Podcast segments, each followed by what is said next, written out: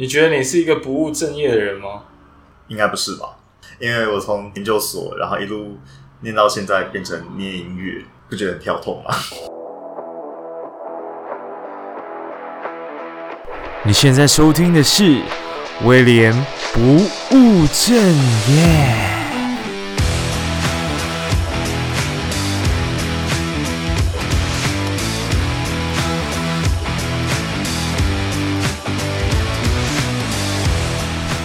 其实这礼拜我拖更了，不知道各位有没有发现呢？主要是因为最近私生活的状态有点改变了，再加上大家还记得吗？上礼拜呢，我录完的隔天，我到就到台北去参加呃关键评论网所举办的线下活动。其实有几个蛮重要的收获跟转变，包括第一个见到自己的偶像嘛，超开心。那第二个是我，诶，我刚好有一个机会可以上台去介绍自己的节目，也因为这个机会呢，我开始有一些新的粉丝了。那第三个特别的收获就是，我跟一些我原本就期待很久的一些新颖的 podcaster，我跟他们有一个线下交流，有点像网友见面的感觉，其实很开心诶，我们交流了非常多的技巧跟想法，还有我们的心路历程。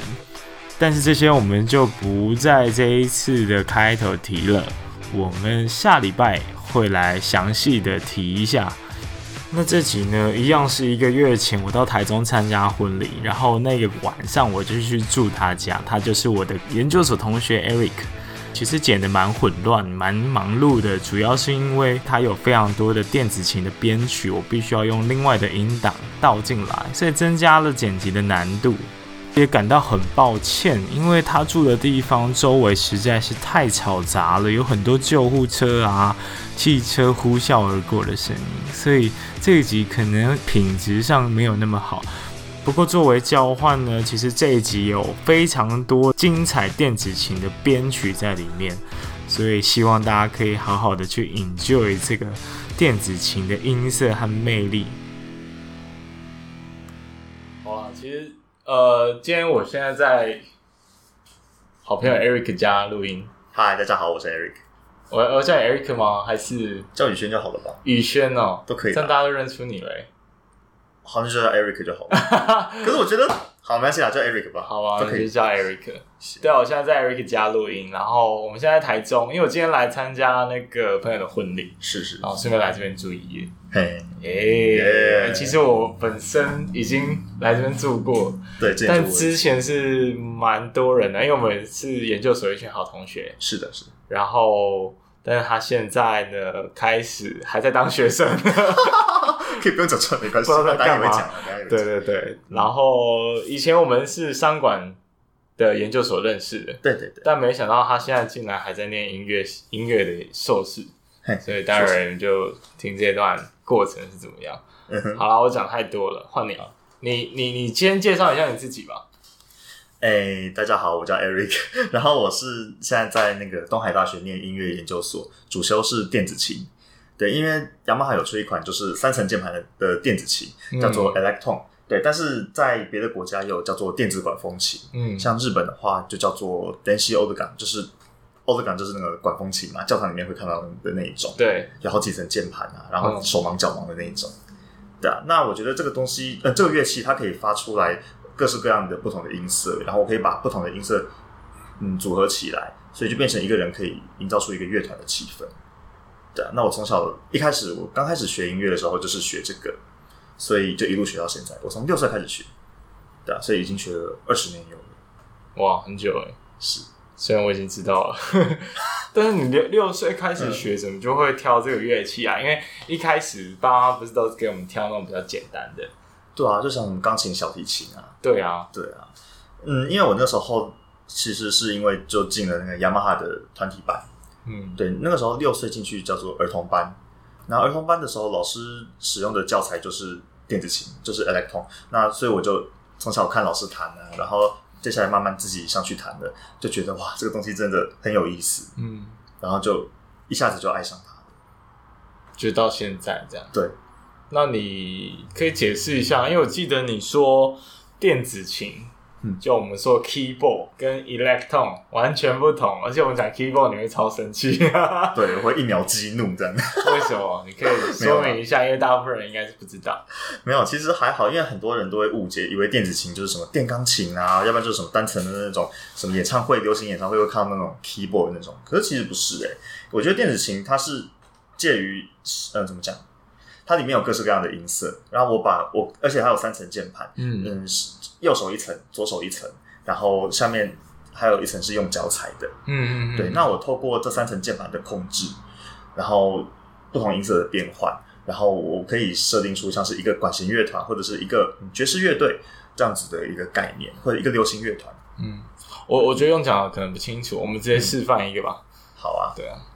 那我今天的话就先来弹一个，然后他现在正在用一个非常 飞速的 setting，对，因为他我讲一下我看到了好了，electron 就看起来超多的按键可以用，然后所以其实我第一次去是在你你你还记得你那时候拿到大赛的银牌？哦，对对，亚洲的银牌，嗯，那所以那时候我才。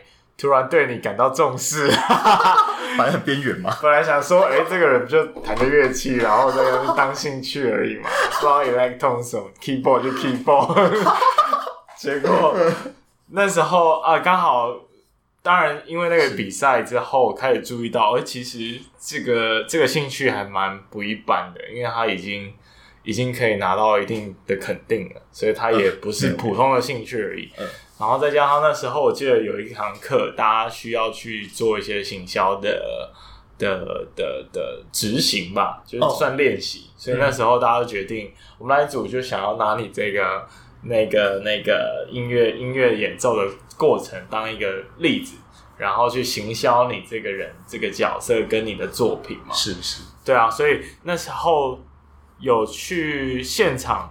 去雅马哈的教室，因为为了那时候想要弄一个直播来着，对对，然后我才发现，我靠，现场听蛮厉害的，整个就完全跟我想象的不一样，是有那种有那种震撼的感觉。嗯，对啊，所以你你现在 say 好了吗？我已经帮你哦，好。嗯，那你要弹什么？呃，听了就知道了。听一下啊，嗯嗯，好。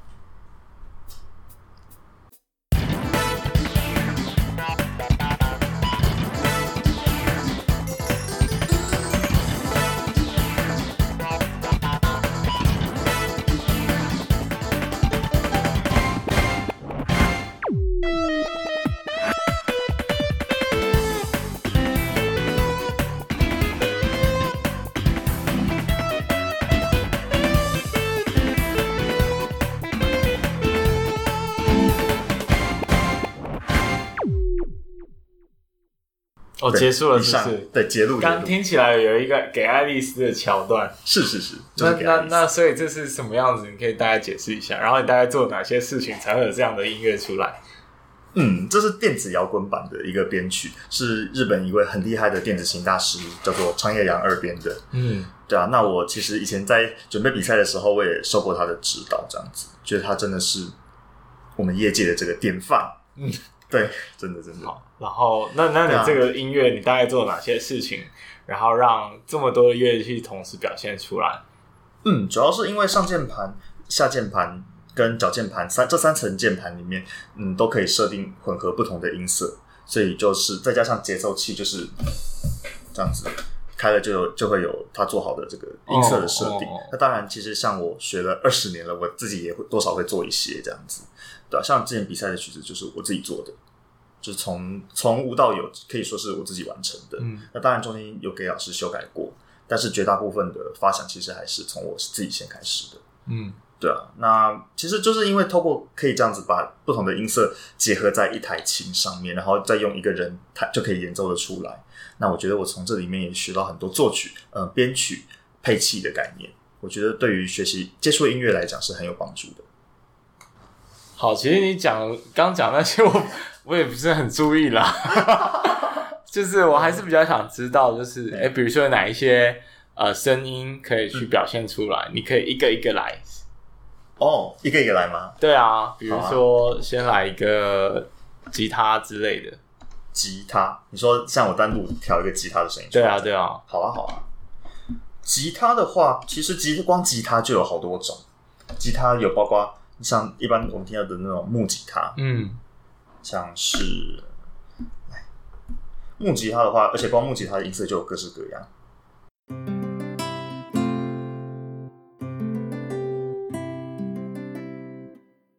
这样子，那也有像是那种爵士乐会用的那种插电的那种吉他，像是这样子。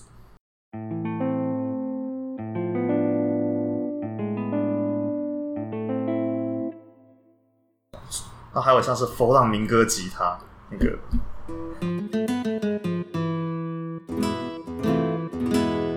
有啊有啊，有有 feel，整个 feel 就出来了。嗯，那那比如说呃，来点节奏的呢，就是有鼓的声音的，鼓的。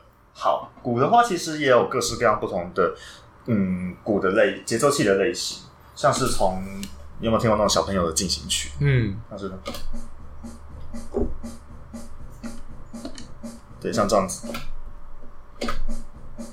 哦，所以它其实是一个电脑会发出固定的节奏的。哎，对对对，就是其实就是说，把各式各样的那种东西都存在电脑电脑上，然后，我的琴就配备个按键让它播放出来。对对对，可以这么说。但是如果这件事情同时要操作十个以上，那难度就出来了。对，所以不过我们在现场在演奏的时候，其实都是事先做好，然后我们会把它存在 USB 里面，因为我们的琴都是可以插 USB 的。事先做好，可是可以做到什么程度啊？嗯，我们用趴数来解释好了。嗯、真正的曲目是一百趴，嗯、你可以事先做好的部分大概占了多少？就曲目本身而言的话，一百趴。就曲目本身而言，一百趴。对，那剩下的当然就是实际演奏的部分。你你说的曲目是说在台上我们听到、你们听到、呃观众听到的样子吗？对啊，就是我听到的样子。哦、有多少是你事先在家录好的？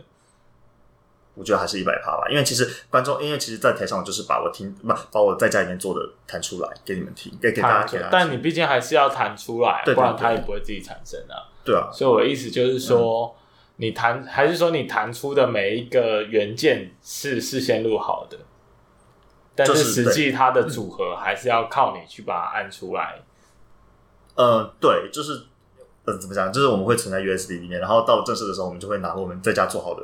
USB 的档案，对啊，对对对，然后到了现场的时候，我们就把它演出来。对，嗯，有没有一个比喻呀？嗯，怎么讲呢？就好比说你在家里面已经准备好各式各样的食材，你今天要做一道玉米浓汤，对，那我就那我就去买玉米嘛，买奶油，然后把它，然后在家里面把它煮好炖好了。对，但那可是到现场之后，因为我在家炖好，也不会有人来吃啊，嗯、所以我就是带到。我要表演的现场，然后分给大家吃，这样子的概念。哇，这是非常非常神奇的比喻，我还在尝试理解。不过没关系，这段可以剪掉吗？不好意思。不过没关系，我们继续好了。好，我就是要用它。好，那就玉米浓汤。玉米浓浓浓汤的这个剪接理论。那 那那，我们先不聊音乐了，好了。好，OK。我其实蛮好奇的，也不是好奇啦，就是其实我大概也都有听过，但是也想再听你解释的更仔细。你之前呃为什么没有放弃音乐这条路？为什么我会这么说的那么直接？因为其实你毕竟还是走正规的呃念书道路，走了蛮长一段时间，甚至你其实念的也不差，毕竟你都考到清大去了，所以。呃，某种程度上，你其实一边兼顾着一般读书的那种生活样态，嗯，但是你也不放弃你现在的一些音乐的人生，嗯，对。那你这个过程，你可以分享一下？没问题。就是我觉得，呃，因为从小其实我受的教育，就是因为我不是科班出身的，我六岁开始进雅马哈，可是我从小到大都。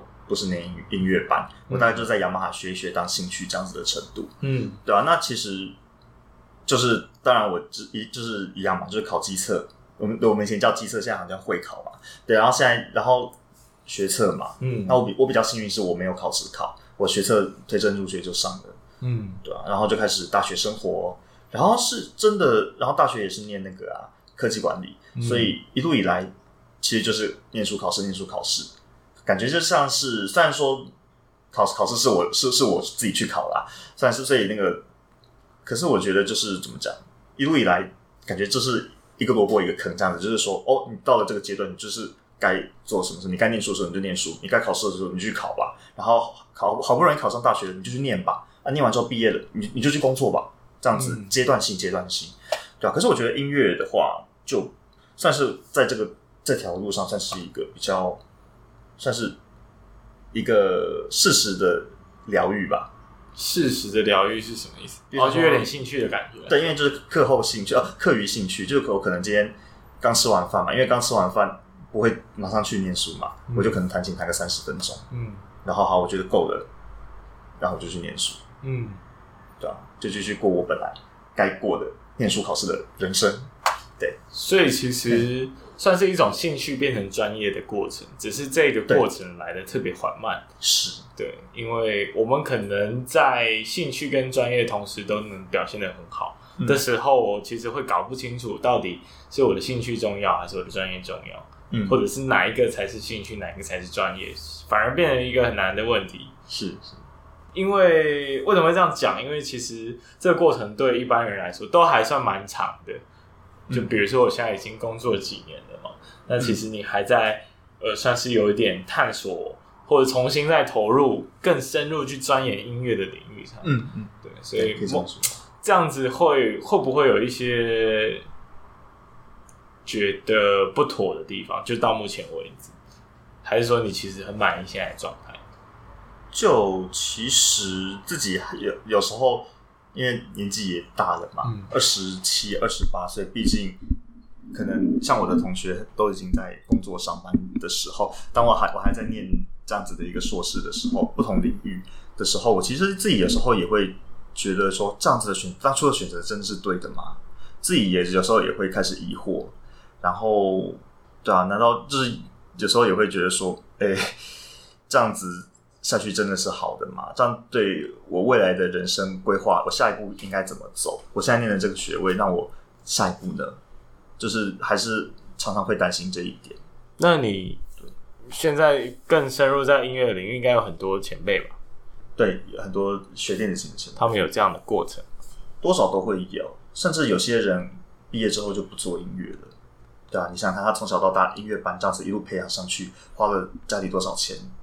多多少精力，他本身也花了很多精力在练琴，可是毕业之后全部几乎说是就是好放弃了，就然后去做别的事情。这种人也是有的，对啊，只是大部分的人可能就还是继续做这这件事情。嗯，听起来蛮沉重，是有突然。对，你觉得这是一个台湾环境的问题，还是其实这个领域都有这样子普遍存在的医学？嗯，我觉得艺术类的会比较辛苦一点啦。因为其实有时候艺术这种东西，算是也有主流跟非主流之分。嗯、那流行歌跟古典音乐，像嗯，我现在的学校就算是比较古典的环境，但大家钻研的，平常在学校钻研的也都是古典音乐，对啊，那我觉得古典音乐特别难，尤其是像现在台湾办一场音乐会，我今天说哦，我要演布拉姆斯的第一号交响曲，谁理你啊？那、嗯、也也不是说谁理你啊，对不起，哎、欸，那个我要先，我我是不是说错话可以剪掉嘛？对啊，就是对啊，然后然后我今天，然后今天因为确实啊，这是很真真实的市场反应。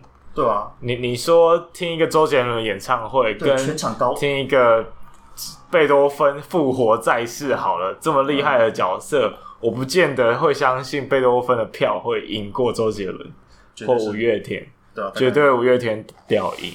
所以其实它真的是有一个现实的部分存在啊。对啊，你看看人家将会的演唱会，那个票抢成那个样子，然后再看看，嗯，古典音乐节好像没从来没有这种盛况过，嗯，你就会觉得呃，稍微也有点可惜了，嗯，你就会觉得说啊，要是也能有这样子的盛况，该有多好。但其实啊，古典音乐在以前贝多芬、莫扎特生存的那个年代，也就是那个年代的流行音乐啊，而且那个时候都是。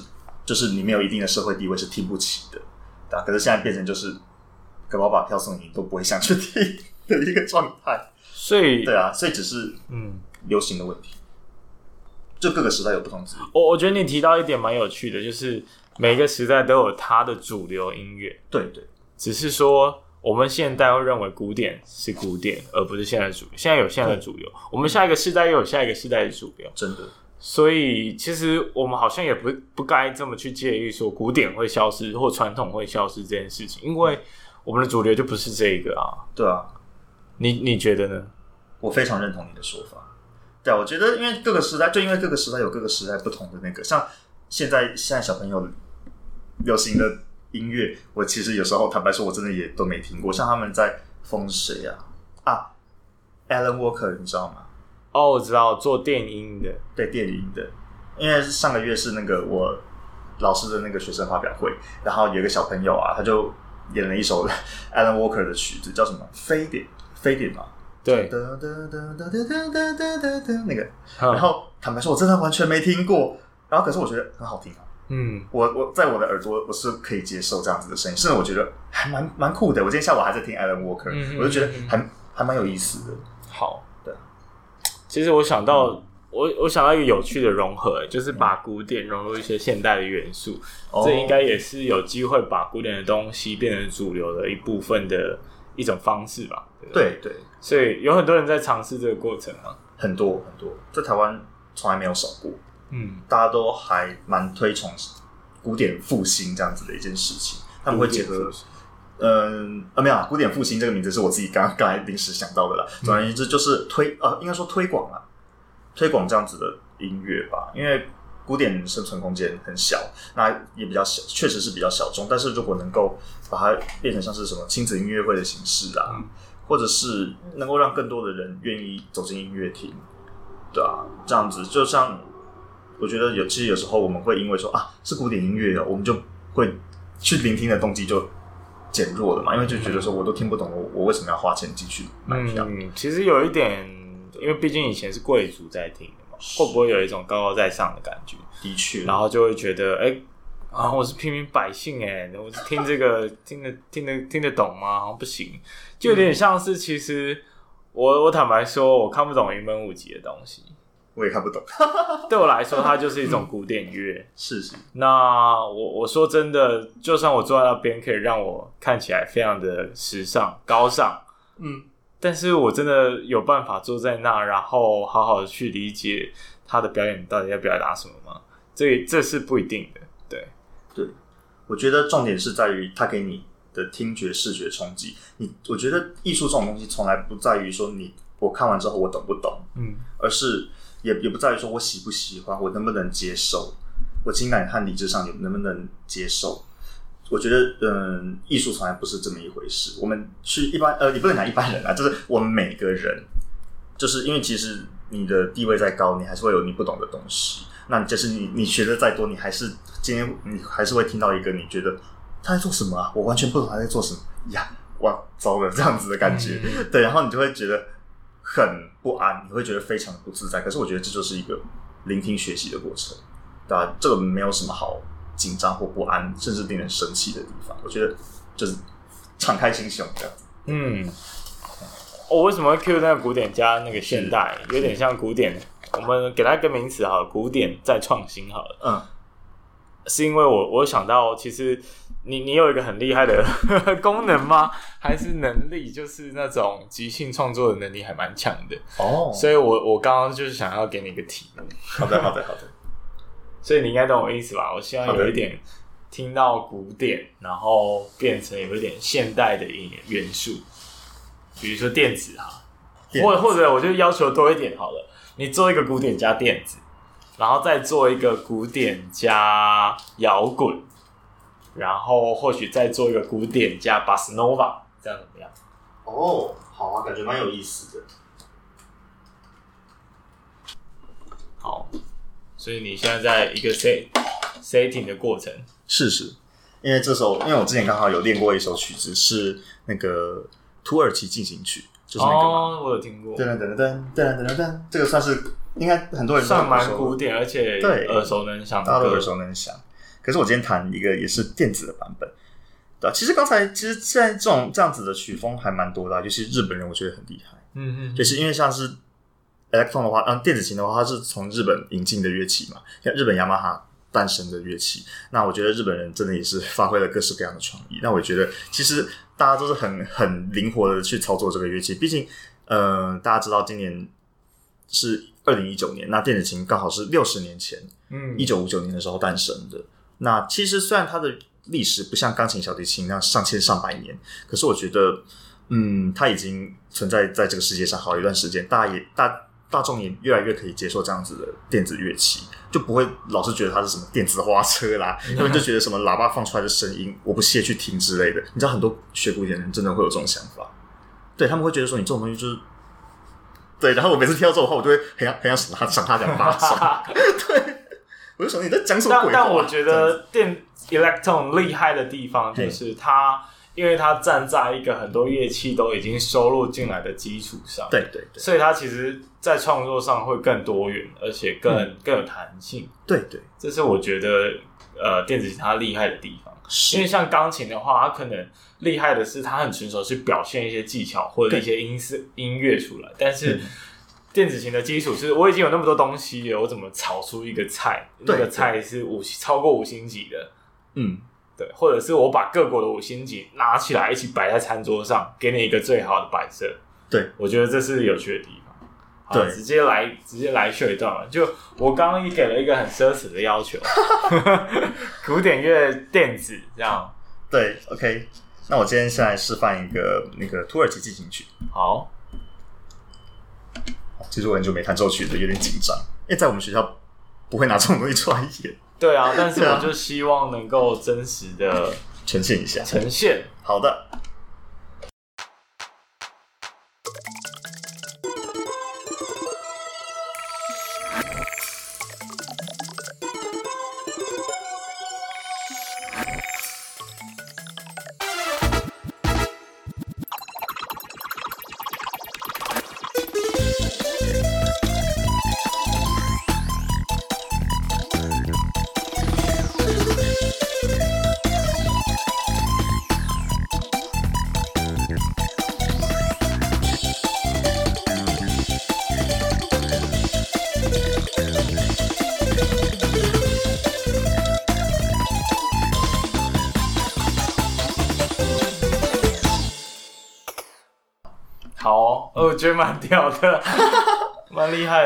电子的感觉，真的有表现出来。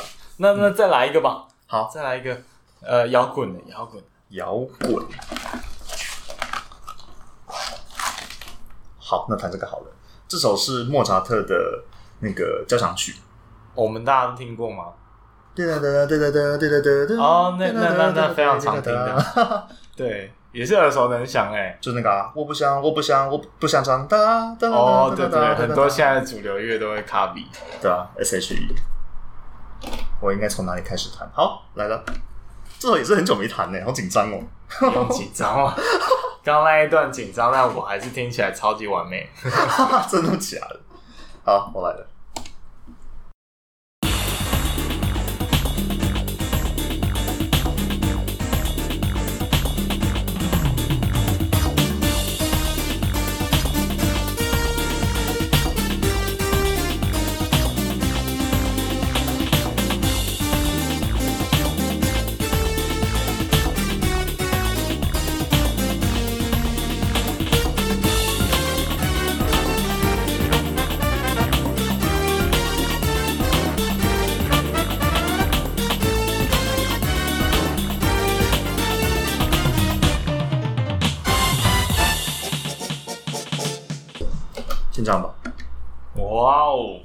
那那那你可以那个吗？Bossa Nova，好啊，Bossa Nova，这首曲子应该也很多人听过吧？是那个 Eric Satie 的那个《我渴望你》，那个哒哒哒哒哒哒哒，你听过？哦，没关系，好，完全没有，没关系，孤陋寡闻，不好意思。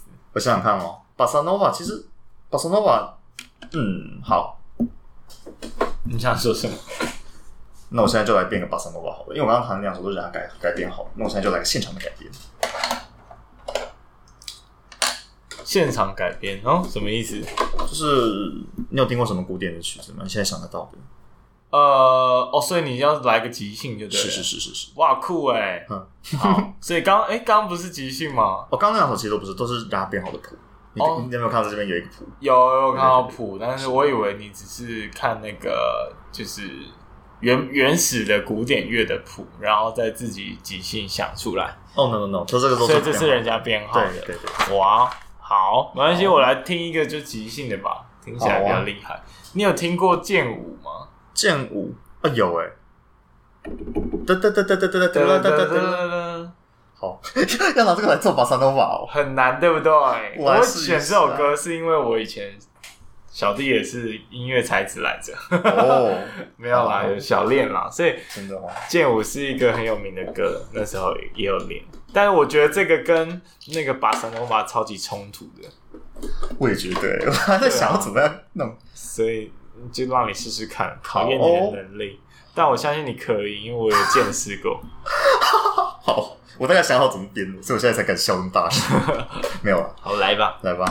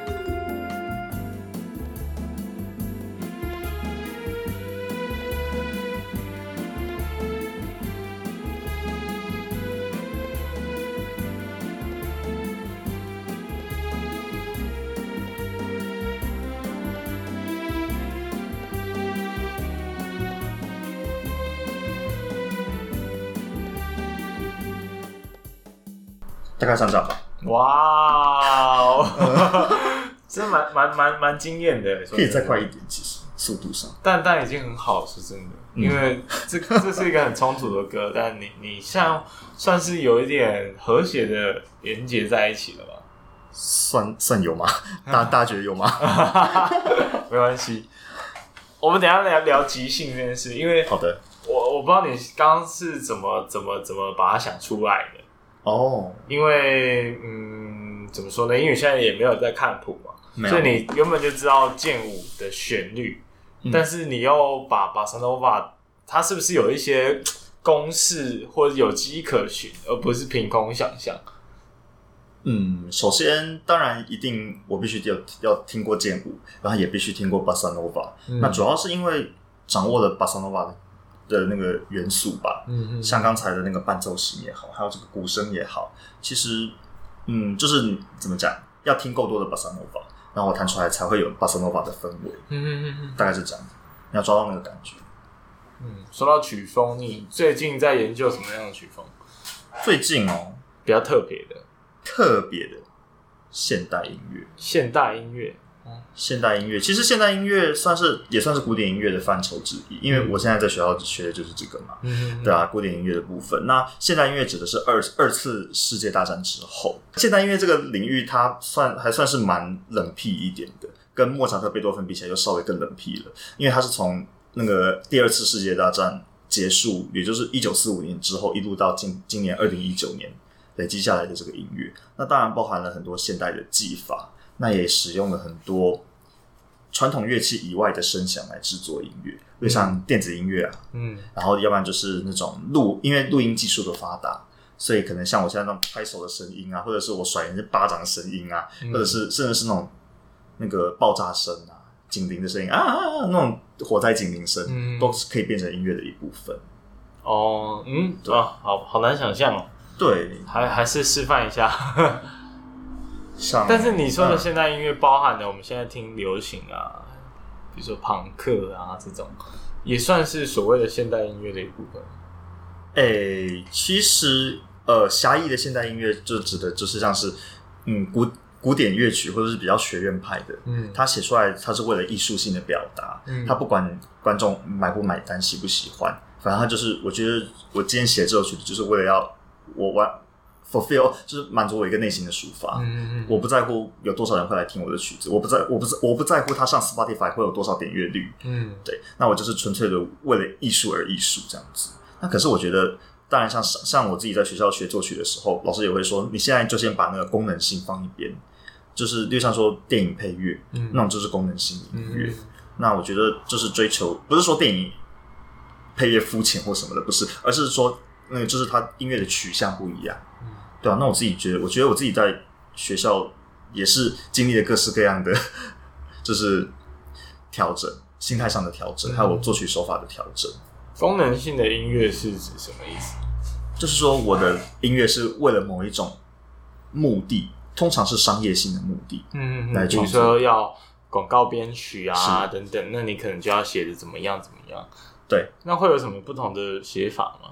在创作上，我觉得商业音乐像电影配乐吧，整个比较国际知名的大师，像 John Williams，嗯，《星际大战》，然后那个《哈利波特》也是他写的，还有像《侏罗纪公园》啊，数不清哎。他是当代的大师，然后还有一个叫汉斯·季默，汉斯·季默，他是那个《神鬼奇航》，像他们这样子，对啊，还有像是什么《卧虎藏龙》啊，其他的《十面埋伏》，那个叫什么名字？一时之间想不起来。一位中国作曲家，对啊，反正大概就是为了，呃，像像要符合一个广告或符合一个电影，你是不是画面？呃，对不起，画面要先出来，然后才可以有音乐，嗯，不然我不知道我应该要怎么样去。用我脑中的知识去满足你这个画面，嗯，对吧？所以它只是一个顺序上的不同，或者是意境上的不同，但它它在创作逻辑上应该也是有差异吧？比如说，通常要更磅礴，通常要更让人家直接刺激到你的一些听觉神经，对，它更揪心一点，对之类的。要不然就是说，甚至他有时候会说什么。哦，你这边可以表现出来一个虚无缥缈的情境吗？哦，你这边可以表现出来一个绿意盎然的情境吗？嗯，然后通常很多学理论作曲的人，他们都会傻眼，哈，绿意盎然是什么鬼啊？这样子。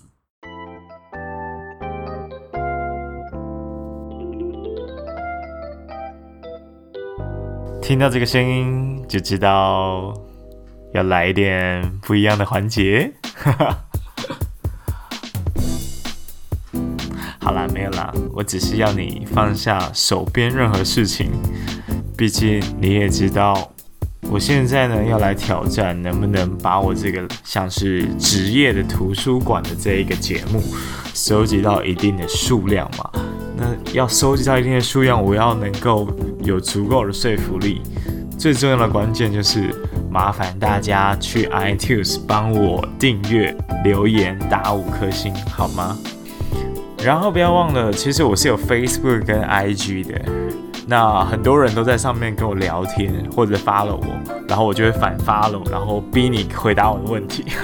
没有啦，我只是希望大家不要受到害怕，我只是希望知道说，呃，会听到我节目的人都是一些哪样子的人。然后，然后真的，如果你有任何想跟我讨论的，或者是想要给我一些意见啊。然后觉得我可以再去做什么职业啊，或者你有认识某一个人很适合上我的节目，麻烦你直接留言告诉我，或者是直接私信我的 IG 跟我聊天。那这个中场休息的 moment 就到这。嗯，对啊。但讲到这个，其实我记得你好像有做过类似的的的表演。哦，那很久以前的。对啊，就是那时候好像也是有说要给你一个情境，然后你就能够弹出来这样。对，我记得那个时候谁出了一个什么青蛙，就在直播的时候。哦，对对对，青蛙，我觉得还蛮酷的。对啊，然后那时候我怎么做啊？我我就用了一个 pizzicato，就是那个弦乐拨弦的音色，嗯，然后就营造出那种。你还记得那个旋律吗？就那时候出了一个题目，对对对，即兴的题目，那就是要想办法去表达这个意境。所以那时候好像是有的观众就提到说，可以用青蛙来来来创作嘛。嗯。然后好像他有提到青蛙跟什么元素，我忘记了。你还记得那个旋律？可以弹一下。我记得那时候就只讲青蛙，然后我不知道怎样，我那天可能是很嗨吧，有喝酒之类的。对，然后就弹，像这样子。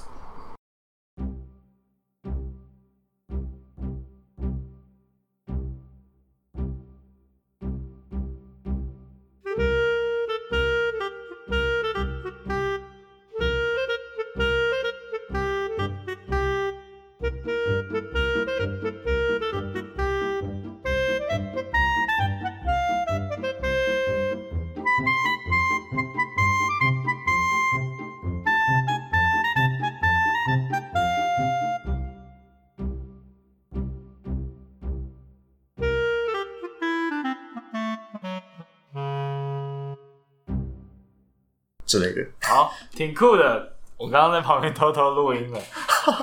对啊，那、嗯、这个创作有什么样的？应该说即兴创作有什么技巧，或者是一些简单的学问可以分享一下？就假设我今天也想创作的话，我觉得就是多多听。当然，你可以你自己。我觉得驱动，我觉得驱动人类创作本能的还是你内心的情感。就我不会今天坐在书桌前面就想说，好，我来写一个。交上去后，然后就啪啪啪啪啪，然后三天三夜不睡觉就把它啪写出来。我觉得这种人大概就是天才吧，世界上根本不太可能会有这种人。大部分的人还是因为情感的驱发，情感的驱使。因为像我今天，好，我被甩了，我很难过，然后我就写了一首失恋的歌，嗯，这样子。像业界最著名的不是就是 Taylor Swift 吗？嗯，他不是被谁甩就写一首歌吗？很多歌手都是这样，所以他现在出，所以他现在出了什么新歌，然后很多人就说，哦，那个在影射某某某男星之类的。哦，对对对，就是影射一些以前的故事，这样是，对啊。从其实，对我好像有大概有这种感触了，就是在有一些啊、嗯呃、情绪比较波动、比较大的悲伤来的时候，我就会感受到，哦，原来这首歌的意境是在写这个。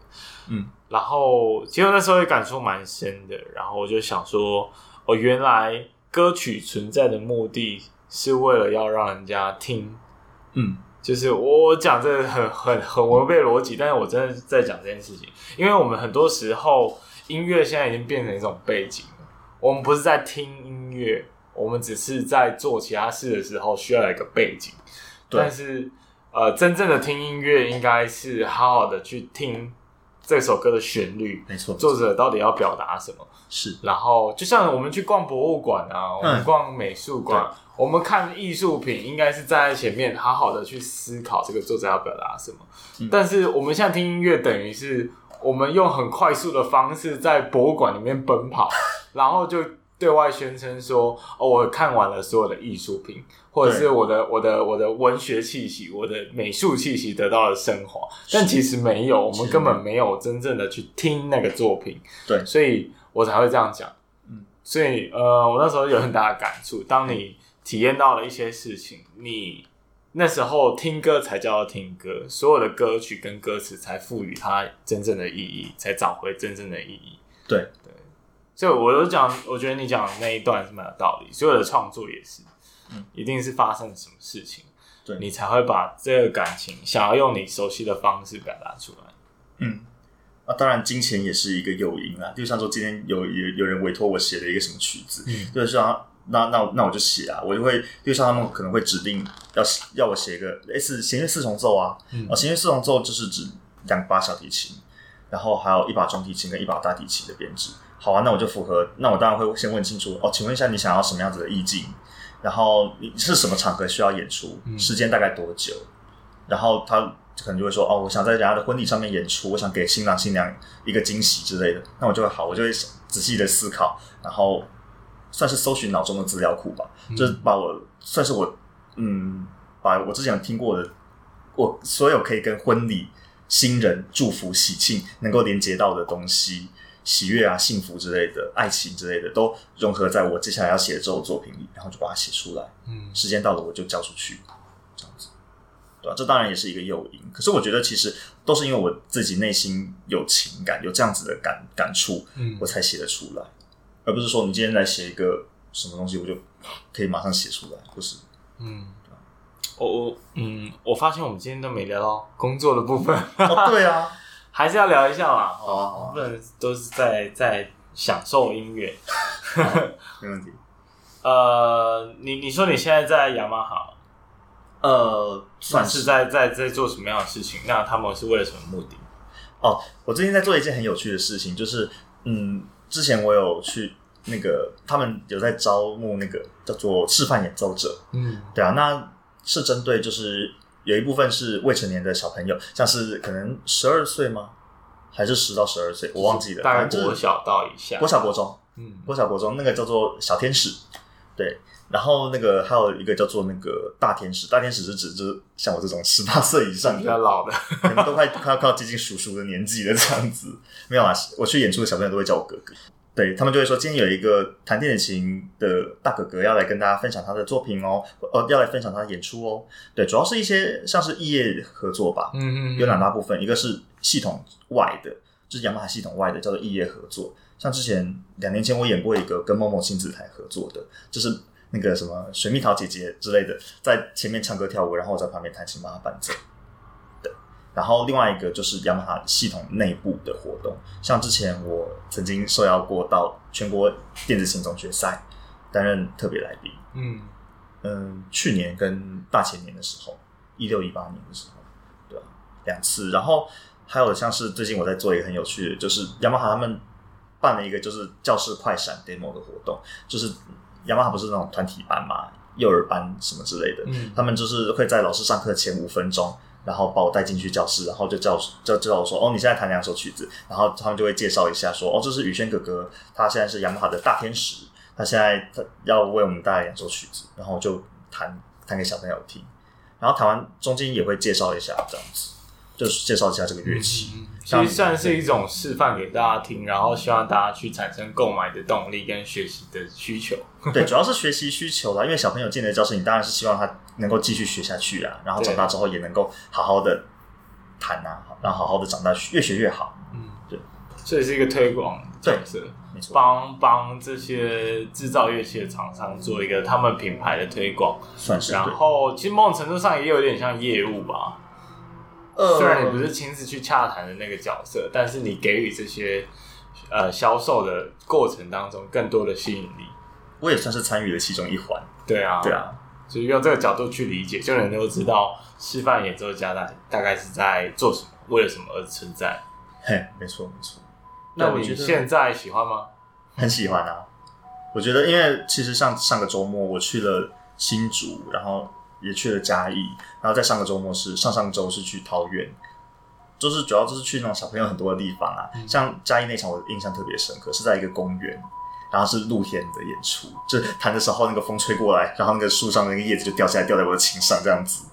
然后对啊，反正就是嗯，然后就是现场就有很多小朋友啊去野餐啊，就主要都是爸爸妈妈带小朋友，所以小朋友听得到我的演奏，爸爸妈妈也会听到。那他们结束之后，他们可能就会。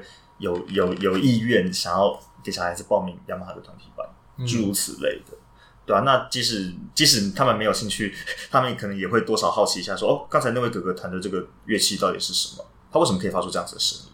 嗯，刚才那个什么像是大象叫的声音是怎么做出来的？他们多少或多或少会好奇，对吧？那你觉得你喜欢是为什么？因为可以分享我的音乐。其实我觉得我喜欢上台，我从小就喜欢上台，我从小就喜欢演出。各各式各样的演出我都喜欢，对，大大小小的舞台我都喜欢。那我觉得就是因为我喜欢分享，然后当然可能一方面也是因为我 有点虚荣吧，就是有点爱现这样子。没有啊，讲虚荣是有点夸张的。可是我觉得我就是喜欢表现，我觉得这样子做，透过做这件事情，我可以获得满足跟成就感。嗯，我觉得这是对我来讲很很令人感动的一件事情。对，你为什么后来又？决定要继续念音乐的硕士，其实那个时候是就是有一天早上就突然就灵光乍现，然后我就想说，哎、欸，因为那时候之前一间学校也念到硕二了嘛，嗯啊，其实我念的我这个是第二个硕士，我之前是念那个科技管理硕士，嗯，对啊，因为大学毕业的时候就想说就继续念上去，就继续念科技管理，是后来到硕二的时候我才想说，哎、欸，那我下一步要怎么走，对啊，因为如果我不继续下去的话，我就是当兵，然后就继续就直接出来工作了。哎，在这之前，我没有，我还有没有什么事情想追求的？作为学生生活的尾声，嗯，结果看似是尾声，结果又殊不知是另外一个坑，这样子，就是从一个坑爬出来，又跳进另外一个坑，啊，要自己选择跳进另外一个坑的概念，这样子。可是我觉得，当然也是有很多辛苦的时候啦。可是我觉得，也从来从来没有觉得后悔。那我觉得我一路以来也学了很，真的也学了很多。我觉得主主要是我看待音乐的方式变得不同了。以前就是把它当课余兴趣，就像你刚才讲的嘛，就是背景嘛，就是那个音乐什么时候停了，我也觉得无所谓。对吧？就像不是有那种二十二十四二十四小时直播的那种电台嘛？嗯、就是我从头到尾都在播播一样东西，或者是看书的时候要有个背景音乐。我以前其实坦白说，可能可能比那样子的态度好一点啊，因为至少我自己会下去演奏嘛，我不是只有听，对吧？但是终究是个课余兴趣。那我觉得我现在就是会聚精会神的坐在书桌前面三个小时，只为了要研究它，研究它的和声，研究研究它的配器，研究作曲家为什么会想要写写这样子的东西。嗯，这开始变成我，我觉得我应该要理解，我也开始有兴趣的范围。以前我是坦白说，我进。东海呃，我进我现在的学校之前是不太听古典音乐的。嗯，你可以想象吗？就是这个人只听流行音乐哦，写出来的东西也是流行到爆，哦然后突然就跳进了一个古典的环境。所以其他的同学就是都是科班出身？不见得，有些人是大学才念音乐系。嗯，像钢琴、小提琴多半都是从小就科班嘛。嗯，可能我小学就是音乐班的之类的。管乐，管乐，人家之前人家跟我讲，管乐像是木管、铜管。像假设我吹小号，我吹那个叫做什么单簧管、双簧管，那、嗯、种比较有可能像我这样子半路突然说好，我今天想念音乐系，我就大学才考音乐系，嗯，这样子。嗯，可是我其实，哎、欸，你刚刚的问题是什么？你是说为什么会突然想要？对啊，主要还是因为自己喜欢吧，想要更了解、更有兴趣。然后没有，刚刚问题是，那其他人都是科班吗？那他们跟你有什么不一样？他们是很多人都是古典环境长大，对，就是从小音乐班，音乐班弹的都是古典，莫扎特、贝多芬啊。其实古典音乐分四个时代，从那个叫做什么？诶、欸，巴洛克，巴洛克的时候主要就是巴哈嘛，就是那种你像那种大提琴等等等等等等等，嗯，绕来绕去那样子的音乐。然后接下来就是古典，古典时期就是莫扎特，然后接下来浪漫的话就是贝多芬的后期。对然后要不然要不然的话，就是像是那个肖邦，你听过吗？对啊，肖邦就是浪漫的代表。然后到近代比较乐，比较像是什么国民乐派啊、印象乐派啊，德布西你知道吗？好，没关系。拉威尔更不知道，更不知道，没关系，反正就是讲出一个名名字。对，那。对，反正就是，但重点是，对对对，重点是，所以这些同学他从古典接触到现在，那跟你从完全是没有 接触古典，甚至是完全是流行的状态，有什么差异？你觉得演奏上也好，创作上也好，就我看起来就是很自嗨啊。因为这 怎么说？怎么说呢？就是因为我从小到大，因为我我就是因为喜欢音乐才弹琴。从小到大，没有人逼我，没有人拿拿藤条打我，叫我说赶快去练琴啊，这样子也没有也没有老师因为我弹的不好就啪，你弹什么东西啊，滚出去啊，这样子、嗯、没有。我从小我很幸运，就是我从小到大的老师都尊重我的兴趣，然后都让我弹我自己喜欢的东西。嗯，那他们给我弹的东西，我就我也都很喜欢。我就是这样长大的。所以我就是无忧无虑吧，很快乐、很天真的这样子一个长大的过程。那我觉得他们古典，呃，他们他们音乐班，当然这发自内心热爱音乐的人也是很多。可是我感觉到，就是在这样子的环境下，因为考试有压力嘛，你升学是不是有压力？就像我们念普通班上来的，学测是不是有压力？指考是不是有压力？对。那他们面对音乐班的考试，他们也是很紧张。那他们，我觉得热爱音乐的心，多少会因为这样子。的环境之下，高压的一个竞争环境下，甚至可以说就是有一点病态吧。就是你有些事情就是会会变得为做而做，你就会失去他的初衷，嗯，你就会觉得很很不开心。更何况有些人从小到大学习就是被爸妈逼的。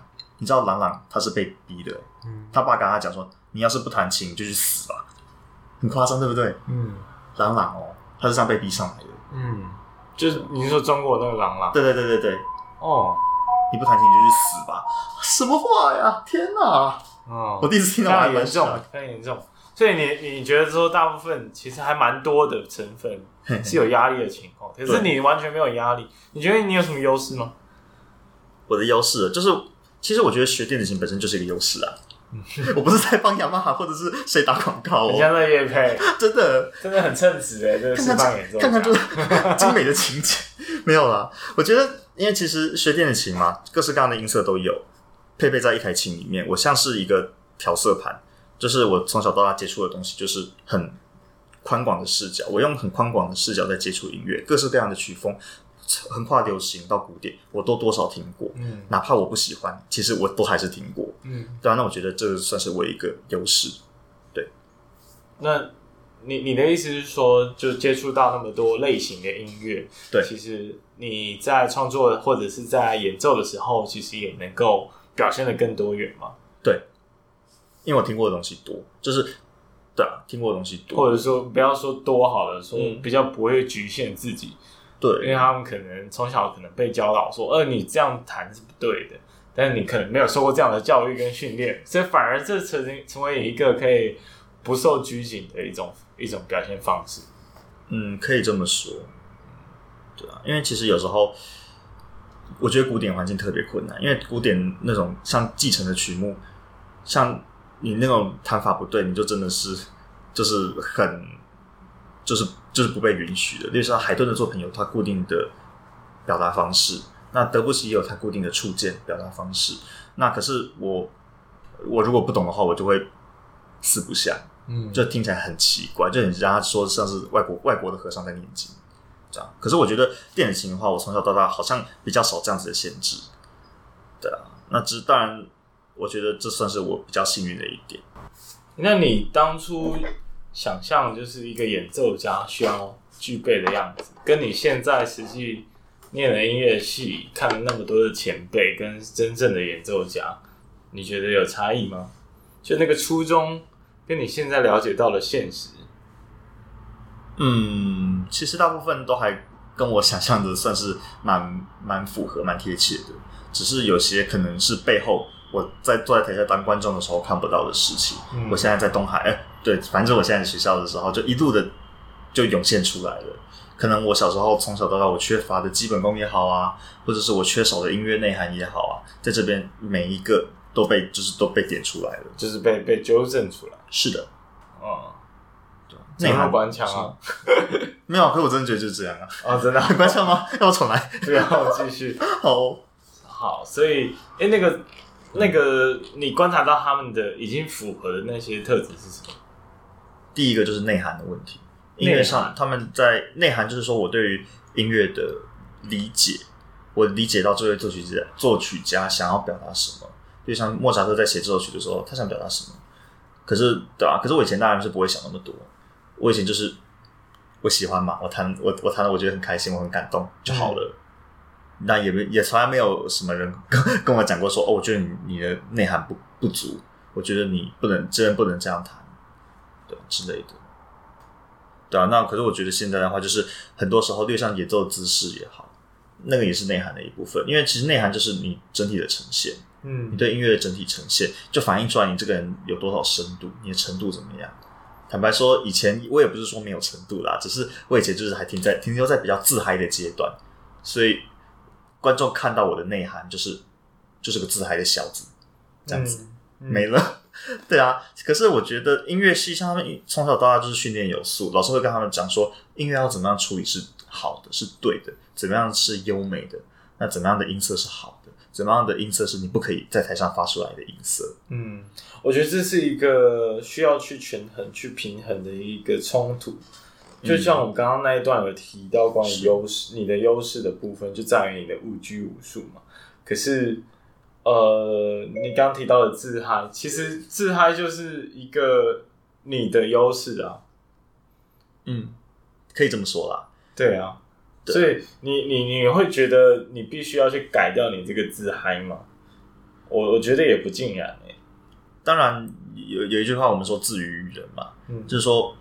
嗯，你必须先感动自己，你才能感动你的听众，或者是你必须先让自己快乐起来，你才能让观众感受到你做这件事情是快乐。就你不能死气沉沉在台上弹琴，然后观众看到你是觉得你这个人好像边弹边怀疑人生的感觉，这样当然是很不好的。可是我觉得过度的投入在自己的世界里面，就是真的是跟你讲的一样，就是需要去权衡的一件事情。嗯，对啊，我自己也还在学习，我想每一位演奏家都还在学习这件事情。因为有时候我们就是因为太喜欢一首曲子了，太想把它演好了，以导致说我们内心呈现出来就是一个在自嗨的样子。哎、欸，我不会讲哎、欸，对啊，反正大概就是这样子吧。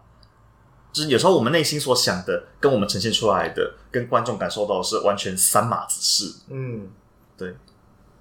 我觉得一首曲子很感动，我想要把它推荐给全世界，所有的人都听到。可是观众的反应就是，哦，哦，这个我倒是蛮蛮蛮蛮有蛮可以举例的，对，因为你现在有做很多那个表演的截取嘛，对不对？但是我有时候也是觉得，呃，有些歌曲我还是没有到很喜欢。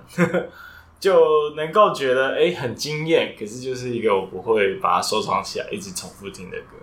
嗯，对啊，所以萝卜各有喜好嘛，这就是音乐很现实的地方。嗯，跟艺术很现实的地方。对，那你刚刚讲了一个一个音乐家的特质，或者是一个演奏家的特质，有一个是内涵。那下第二个有其他的因素吗？我觉得第二个就是他的技巧要够好。当然，技巧这件事情，因为技巧这种事情是不会说谎的。有一句话说，就是呃，一天偷懒自己知道，嗯，呃，两天偷懒你老师知道，然后三天偷懒你台下的观众都知道的。所以，就是技巧这种东西，你不练就生疏了。嗯，就是常常需要从小，呃，也不是说从小，就是你必须要每天每天的去反复锻炼它。你需要很自律。我想，不管是在创作上，还是你在练习。练琴上都需要非常严格的自律，而通常这样子严格的自律是违反人性的，对啊，如果如果可以的话，谁不想每天都睡到中午十二点啊？嗯，可是现实就是不允许我们这么做啊。嗯，你就是每天早上起来，你就是要去上班，你就是该该练的，你就是要练，你不能上主修课才跟老师讲说，哦，老师我这边都没练习，因为我每天都睡到中午十二点。你老师应该会想把你赶出去吧？所以，哦，蛮。蛮想继续延伸的，就是，嗯，那你这个自律，你会给自己排一个计划吗？计划，对啊，例如像说我今天几点要几点要干嘛？对啊，不然你怎么遵守这个自律的帖子？其实，坦白说，我自己我不敢说我是个自律的人，可是我我的个性算是负责任，我觉得这个就是算是自律的，推推动我想要让自己更自律的一点吧。对啊，那我觉得怎么说呢？自律，其实这种自律，这种就是一个习惯，需要去培养起来的。就像你技巧的练习，你是不是要由慢到快？我们就说要慢练。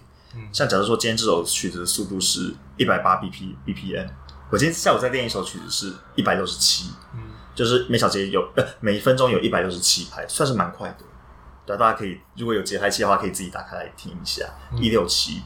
然后我就是把它，我昨天晚上开始练。从八十开始，就是几乎是一砍半。我每次都习惯砍半八十，然后每次再加五加五，就开节拍器，嗯，对着它一个音一个音练，练到我觉得 OK 了再调快，嗯，反复熟练。我觉得很多大部分的人很，尤其是小朋友，在这样子的过程中维持自律。你可能说你每天要练三十分钟，练到多多快这样子，是的确是需要有一定的计划。可是我觉得。很很很难，真的很严格的去遵守。只有极少数的人能够说：“好，我今天要练到一百二，我就真的要练到一百二。”我说：“我明天要练到一百一百八，好，我明天真的乖乖做到。”嗯，对吧？那你觉得你是用什么方式在鼓励你自己自律？就我想要上台把把它弹给大家听，就是主要还是算是，比虽然虽然说怎么讲，就是。感觉是回归到你的本性，对不对？因为你的本性毕竟是希望能够呈现最好的一面给大家，嗯，所以为了达到这个目的，这个你自发性的目的，所以你就会变得比较自律，去要求自己一定要在每一天都要达到一定的进度，这样才能够真实的在舞台上呈现最好的样子，就是你原本想期所期望的目标嘛，对不对？对，没错，可以这么说。因为就是说，像因为我们音色到自己设定嘛，就常常常常哦，我常常在在考，可能因为学校都要考试嘛，嗯，我常常可能在家里面设定的都好好的，然后可是到了台上的时候，就会觉得说，可能因为我紧张或什么的，导致说我演奏出来给老师们听的效果，跟我原先自己在家里面设定好的效果是有落差的。这个时候我就在心想说，诶，为什么呢？是我设定的不好吗？还是我其实就是练的不够？常常都是因为练的不够，坦白说。因为音色做的再好再漂亮，呃，就是你音色设定的再好再漂亮，因为电子琴这种东西就是这样嘛。你设定的再好再漂亮，弹的人不会弹，程度太差，嗯，练的不够，不够专心，不够专注，想东想西，这都是不行的，就是会大打折扣。我在其实我看过那么多场比赛，我看过很多的小朋友都是因为这样子，然后就败下阵了，没有得奖。嗯，那可是我也看过太多小朋友，就是他可能音色做的普普通通，可是他弹奏出来的神情都显示出来他很喜欢，他很喜欢弹这个东西，结果他得奖了。嗯，对，所以这个其实反而是比较重要。对，就是说熟练度吧。然后还有就是，我是不是发自内心的想去完成这件事情，而不是感觉我就是赶鸭子上架。这个是看得出来的，是看得出来的。嗯，对啊，从专业的眼光来看是看得出来的，对啊。所以第一个，你说要成为演奏家的条件，第一个就是要那个嘛。我刚刚说第一个什么？内涵，内涵。对，对 谢谢。内涵，技巧，技巧，自律。技巧这个东西就跟自律有关系。嗯，对啊。有一句话说：“你有多自律，就有多自由。”我其实觉得蛮有道理。嗯，为什么？因为其实你能够自律的话，代表你能够好好的管理好属于你自己的人生。我觉得你做什么其他事情都会得心应手。像我管理好我的钱财，我不要乱花钱，这也是一种自律啊。自律不是说什么我每天早上一定要七点起床，什么八点出门这种，什么十二点睡觉这种叫自律。其实自律是可以体现在生活的各个方面。对。那还有其他的条件吗？其他条件，热情，我觉得热情很重要。热情可以说是所有事情的基本。以前我觉得热情就是一切，但其实我来了东海之后，我觉得热情只是最根本的根本。人家每天花八个小时在琴房练音阶，可是我从小到大，我只顾弹好我自己，呃，我我只顾弹得开心就好。这个中间是不是有落差？嗯，我从来不觉得弹音阶是一件开心的事情。我想他们。音乐班的也上来的也不不会觉得吧？可是他们愿意，他们不是愿意啦，我不知道他们愿不愿意，但他们不愿意也得练啊，嗯，因为他们考试就是要考这个啊，对啊，他他们反正就是他们这样子练上来的，可是我没有，所以有时候我觉得我自己吃亏的点在于这边，我觉得是蛮 可惜的啦，因为我从小到大其实就把它当兴趣啊，所以我其实来这边本来我预计三年要毕业，可是其实来之后我发现太多东西要学，嗯，而且这个技巧上的落差太大太大。然后音乐内涵上的素养，素养太大太大，这个就是跟内涵有关。然后或许我爱弹琴的心不输给任何人，可是我还有很多地方是远远不如其他人的。嗯，所以基本上我们可以了解到，演奏家需要具备的一些基本专业或者态度。对，第一个内涵，内涵；第二个技巧，对，很难避免。一定要，所有的工作都一样。是是。那第三个热情，其实所有的工作也都一样，都有提到呃后面这两点，内涵是比较少听到的，而且感觉比较像是一种天分吧，或者是一种长期累积起来的一种特质。是是，嗯。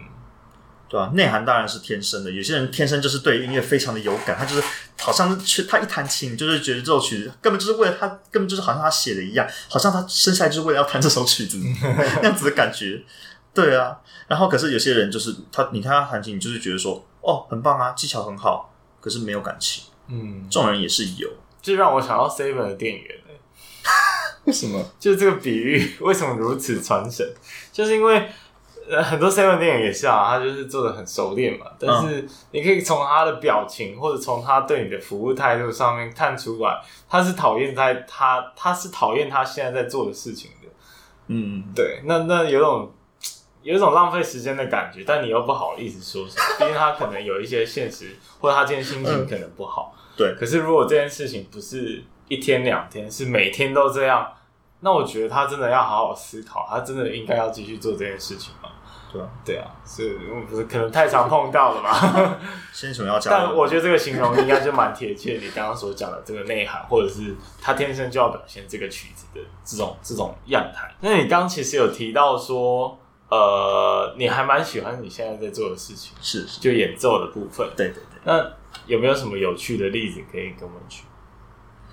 就可能像我最近故事，故事吗？对啊。哦，最近很多啊。因为我这这两个周末都在那个做教室做那个快闪的活动，就是那个嘛，下课前五分钟弹琴给小朋友听的那种。嗯，然后我这个礼拜我就弹了那个给爱丽丝，就刚才有示范的那个电电子摇滚版的给爱丽丝。然后因为我就故意不讲曲名嘛，我就是想要小朋友。弹完之后，我就想要小朋友弹完之后有奖征答，告诉我说：“哦，哥哥刚才弹叫给爱丽丝。”就有个小朋友跟我讲说：“乐色车。”嗯，然后我就哦，对对对，乐色车，乐色车。然后然后全场就笑翻了，就觉得很可爱。就小朋友真的是不会说谎，呃，也不是说他们不会说谎，就是他们就很诚实的、很很忠实的反应在那个。当然也会有稍微可能有时候有时候我弹的比较长，稍微弹长一点的曲子，他们可能一下子就感觉就冷静下、安静下来了，就可能无聊了吧。对啊，就也是像有时候我第一次弹什么《哈利波特》，嗯，《哈利波特》就是那种爸妈很有感，因为爸爸大概他们小朋友的爸妈对，大概就比我们再高。年纪只比我们再高一点点，可能多个五岁，三十几岁吧。如果你的小孩三四岁的话，那你爸妈三十几岁，三四十岁差不多。突然想要来一段《哈利波特》，可以啊，好啊，没问题啊。会不会太跳动？不会啊，不会啊。再一个神鬼奇航，不免俗的，还是要用这个来骗一下订阅。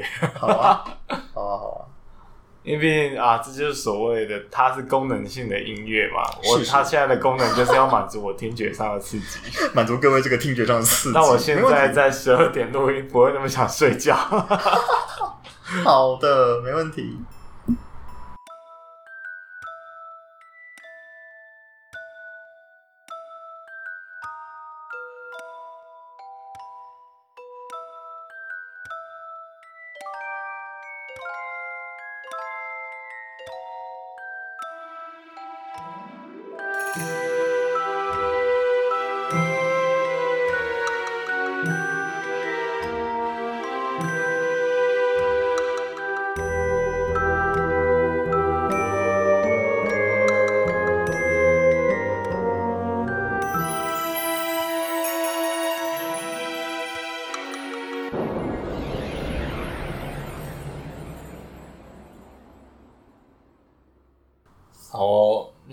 刚刚的配合演出，也算是，其实，在现场看你表演的过程，就能够体会到所谓的快乐的部分了吧？就是你演奏的时候，的确是蛮有热情的，而且散发出来的那种那种神情也好，或者动作也好，很用力的姿态也好，嗯哼，虽然很好笑啊，但是就是一种生命力的展现。嗯，对啊，对啊。因为我真的发自内心喜欢弹琴，那、嗯、我也希望可以把我的演奏给更多的人看。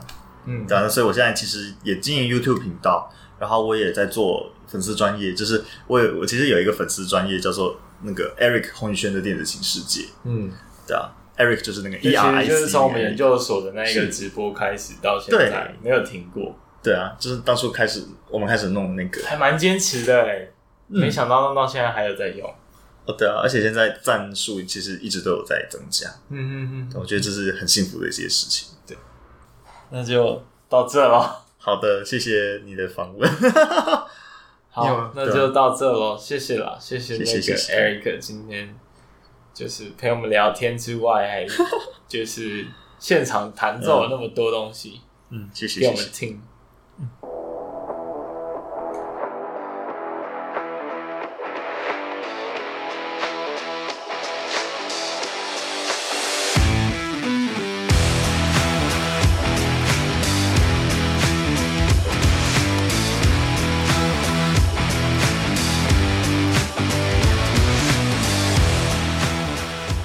哇，终于剪完了，这集真的是花了我最久时间的剪辑了。不过我觉得很值得，因为有非常多好听的编曲，然后我也非常欣赏他的才华，也祝福他未来能够赶快毕业，然后朝着自己的梦想继续努力经营，不要放弃音乐这条路。当然最近很忙哦，很多事情正在筹备，然后包括自己的私生活有一些变化，所以。呃，稍微更新一下，到底未来大概会发生哪些事情？好了，呃，首先呢，呃，我打算要开始找一些比较呃，在网络上可以找得到的人，比如说呃，一些非常厉害的市议员，或者是做了二三十年的广播人，或者是跟其他的 podcast 的主持人可以一起再 fit 一些节目，这是我。近期想要规划在做的，那既然要做到这个程度，可能我就不能再这么随性的聊天了，当然还是希望是轻松的，可是可能就要有一些妥善的预先准备。同时呢，我也在筹备一个教大家如何不务正业、如何脱离舒适圈的一套课程，因为蛮多人都在私信询问我相关的呃心得跟分享，所以算是稍微把自己知道的东西稍微做个整理吧。大家不知道会不会期待呢？